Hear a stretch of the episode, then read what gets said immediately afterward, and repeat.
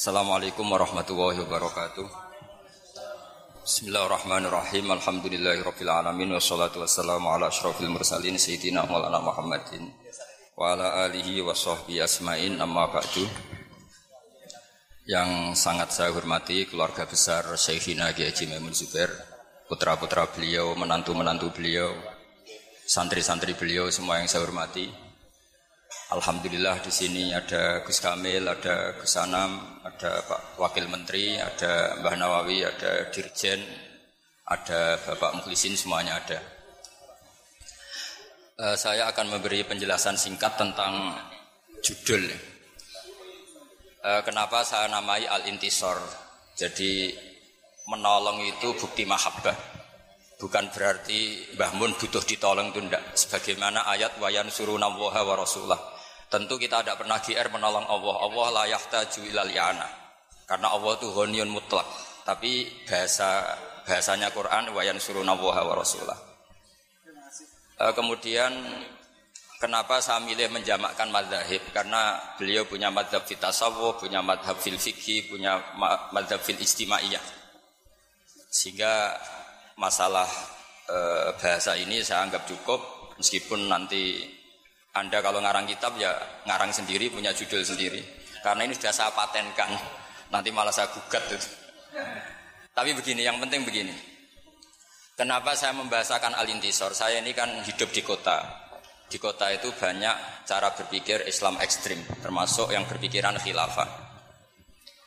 Karena saya seperti yang dikatakan Gus Kamil di Gembleng Bahmun mulai kecil, pikirannya ya nasionalis religius atau religius nasionalis e, karena saya takut teman-teman itu tidak memahami atau nggak memahami referensi itu. Saya masih ingat betul ketika di Madinah di Dewi Bahmun, ha, Salahuddin Alayubi songono itu barokah ikhya. Jadi golekno. Terus saya cari-cari termasuk beberapa takbir yang saya utarakan sekarang ini. Jadi ini clear supaya bahwa kita intisor itu membela dengan makna bukti mahabbah. Seperti kita mengistilahkan apa orang-orang Ansor disebut Ansorullah wa. Masa Allah butuh ditolong ya tentu enggak.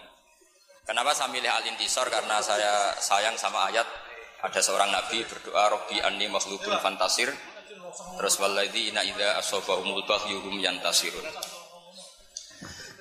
Ini saya mulai tentang al-intisor. Eh, saya mohon dilihat halaman pertama itu halaman 6.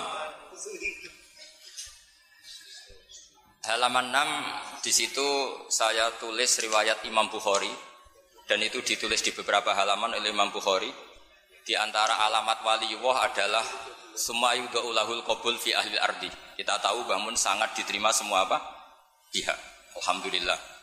Beliau sering memfatwakan wa alal akil ayakuna basiron bi zamani mukbilan alasani. Ini karena banyak alumni yang sudah sibuk kerja, saya yakin nggak tahu referensinya. Makanya tak bantu. Itu ada di kitab At-Targhib wa Tarhib. Tidak usah terima kasih, biasa saja. Nanti setelah tahu tentang saya juga gak apa-apa. Sama-sama orang alim, biasa saja. Tidak ada apa Terus kemudian, kenapa Mbah Mun baik kepada siapa saja? Ini ada di kitab Ikhya, ada kalimat Rasul akli badadin atawadud ilan nas wastinaul ma'ruf ila barin wa fajirin. Jadi Anda jangan mendikte Mbah Mun harus baik sama si A tertentu yang kamu anggap soleh karena kaidah beliau wastinaul ma'ruf ila kulli barin wa fajirin. Kalau istilah Ali Rocky Rasul akli badal iman atawaddud ilan nas wastinaul ma'ruf ila kulli barin wa fajirin. Terus kita tahu hampir semua santri mungkin GR ya, sangat dekat dengan Mbah Mun. Dan itu sah saja karena Mbah Mun niru Rasulullah sallallahu alaihi wasallam yu'ti kulla julasaihi nasibahu layak sibu jali suhu anna ahadan akroma alaihi minhu. Kalau kiroahnya asim bacanya layak sabu karena memang kiroah kita ayah sabu tapi sebagian kiroah ayah sibu. Ya sudah semua orang kalau dekat Bahmun merasa paling dekat dan itu sah saja. Tapi yang dekat betul ya Gus Anam sampai jadi mantu. Jadi yang lain GR saja, yang fakta ya Gus Anam. Sampai ya itu ya dapat ilmunya dapat putrinya. Cuma kita bisa menyaingi beliau lewat ridho baik kodok koder itu ya iman yang luar biasa. Jadi beliau menjadi hebat karena ada jadi mantu kita menjadi hebat mergo ridho baik kodok koder. Sekali sampean hasut neraka. Nah terus Mbah Mun itu juga Habib Lutfi. Sering ada pertanyaan ke saya, kenapa Mbah Mun kalau diaturi pejabat langsung hadir, kalau diaturi alumni kadang susah. Nah itu saya terjemahkan di sini. Akto Rasulullah kauman wa mana akhorin. Fakaan nagum atabu alai fakol ini ukti kauman akhofu hala agum wa jazahum wa akilu kauman ilama ja'allah fi kulubihim minal khairi wal hina. Jadi karena mahabbahnya santri sudah permanen maka bangun tidak perlu men servis. Itu seperti yang dilakukan Rasulullah pada sahabat Ansor. Jelas ya. Jadi ini ini saya baca sekilas-sekilas saja. Karena saya kalau nerangkan detail itu ngenyak, kiai. Jadi ini saya baca sekilas-sekilas saja. Terus Mbah Mun menghindari bahasa menfonis bahwa zaman ini rusak, zaman ini gini yai jarang ngendikan seperti itu karena ngikuti dawuh Nabi idza qala ar-rajulu halakan nas fa huwa ahlakuhum. Qala Abu Ishaq la adri ahlakahum bin nasbi au ahlakuhum birrafi. Jadi yai jarang komentari zaman ini. Terus komitmen beliau ke apa? Komitmen beliau terhadap mata ahli sunnah wal jamaah. Beliau dari awal di Muqaddimah ulama al-mujaddidun ngendikan Al jihad wajibun alaikum ma'akuli amirin baron kana ufajiron sampai saat terusnya wa in amilal kabair. Jika kalau beliau berkongsi dengan siapa pun termasuk waliul amri itu dari awal memang riwayatnya itu ya baron kana ufajiron. Jadi Anda jangan menuntut pilah-pilah riwayatnya baron kana ufajiron kok Anda nuntut pilah-pilah. Jadi kalau Anda milah-milah berarti tidak baca hadis ini. Kalau tidak baca berarti sampai tidak, tidak alumni. Ini karangannya kiainya aja tidak baca apalagi karangan selain kiainya. Nah terus ini yang yang paling pokok halaman 11. Ini yang diceritakan Gus Kamil tadi. Ini sudah 25 menit, tinggal 5 menit ini. Enggak, tapi rasanya 25 menit. Kemudian yang nomor 11, kenapa beliau berkoalisi dengan pemerintah bahkan sangat ingin putranya maupun santrinya jadi pejabat. Saya masih ingat dulu ketika kiai-kiai belum dekat pejabat, kalau ada teroris atau apa di antara yang diintel itu pesantren. Tapi barokahnya kiai-kiai mau berkawan dengan pejabat. Sekarang kalau ada teroris tidak pernah lagi dicari-cari dia apa? Pesantren karena kiai-kiai gak diragukan loyalitasnya sama NKRI. Apalagi terbukti mau jabat. Maka di sini dikatakan Imam Ghazali wa amal izu wal fabiyat faul insan an nafsi abdullah wa doima wala istahni anhu muslimun. Jadi orang harus punya pangkat atau bermitaan sama orang yang punya pangkat supaya keagamaannya tidak tergang tergang. Gampangannya ya masa orang fasik kadang punya backing aparat tentu oknum, masa yang orang soleh tidak punya backing apa? Pejabat. Sudah ya itu nomor 11. Ini sudah tinggal 5 menit. Kemudian di sini saya menyebutkan waruya anarobian jahu yatubu min husai'an. Ini yang paling hebat dalam Islam menurut saya. Ada seorang bedui minta sesuatu sama Nabi karena Nabi itu tidak orang kaya raya meskipun sangat sakot tapi kan tidak kaya raya ngasih itu nggak memuaskan. Orang Arabi ini menggerutu. Ketika menggerutu sahabat ingin bunuh Arabi ini karena dianggap kurang sopan sama Rasulullah Shallallahu Alaihi Wasallam. Tapi uniknya Nabi minta Arabi tadi ke rumah atau Nabi yang masuk rumah dikasih banyak kemudian puas. Ketika puas kata Nabi, kamu harus ngomong ke mereka kalau kamu puas supaya sahabat saya tidak dongkol sama kamu.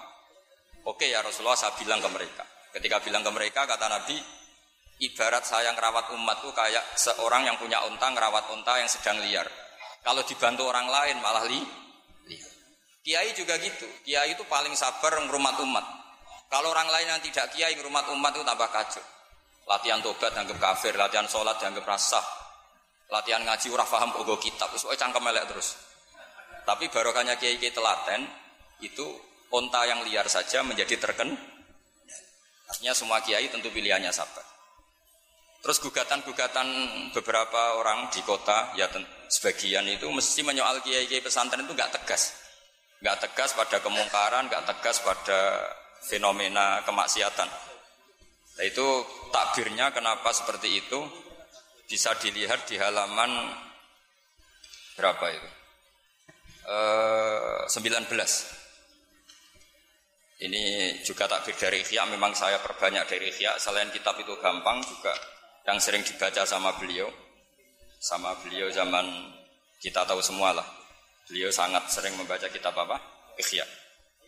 Jadi tidak semua sahabat, saya baca ya, Wa sahabatu makanu yahjuruna bil kulliyah bal kanu munqasimina fihim ilaman yakhridul qawla alaihi wa yuzirul bukhdala wa ilaman yuridu anhu wa la yata'aradullah wa ilaman yang zuri ilaihi bi ainir rahmah wa la yu'athirul muqata'ah wa. Jadi tidak semua sahabat ketika melihat kemungkaran tegas. Ada yang melihat sahibul mungkar tadi atau murtakibul mungkar tadi dengan ainir rahmah. Tapi tentu dengan cita-cita ingin membenahi. Dan Mbah Mun sering masyur kan, beliau sering dalil laisa laka minal amri syai'un aw yatuba alaihim aw yu'adzibahum fa innahum.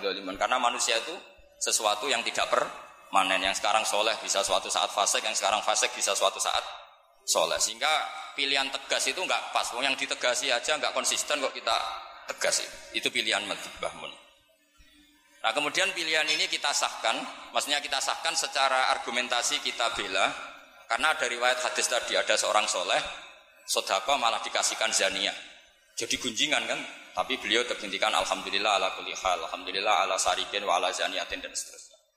Ketika ditanya, kenapa kamu mengasih zania? Eh, semoga orang zina itu kan nyari uang, ya sudah tak kasih uang biar gak zina. Begitu juga maling, sampai jadi copet karena nyari uang, sudah tak kasih uang tapi tidak bisa nyopet. Andai kan yang seperti itu tidak orang soleh, pasti ngasih seperti itu ya pesen servisnya kan. Makanya ukurannya itu soleh dulu. Ukurannya itu apa? Soleh dulu. Jadi kalau sudah soleh melakukan apa saja insya Allah terukur. Termasuk misalnya terpaksa muamalah ma'al fusak. Nah, terus di antara itu saya menyebutkan riwayatnya Sufyan bin Uyainah ketika itu ditulis oleh Khilyatul Aulia ketika Nabi Yahya dan Isa itu dua nabi besar yang sezaman yang Nabi Yahya suka berkawan atau berkomunitas sama orang-orang soleh yang Nabi Isa beliau menjawab Nabi itu biman zilati tobib. Saya udah wil mardo ya sudah saya nangani orang macam-macam.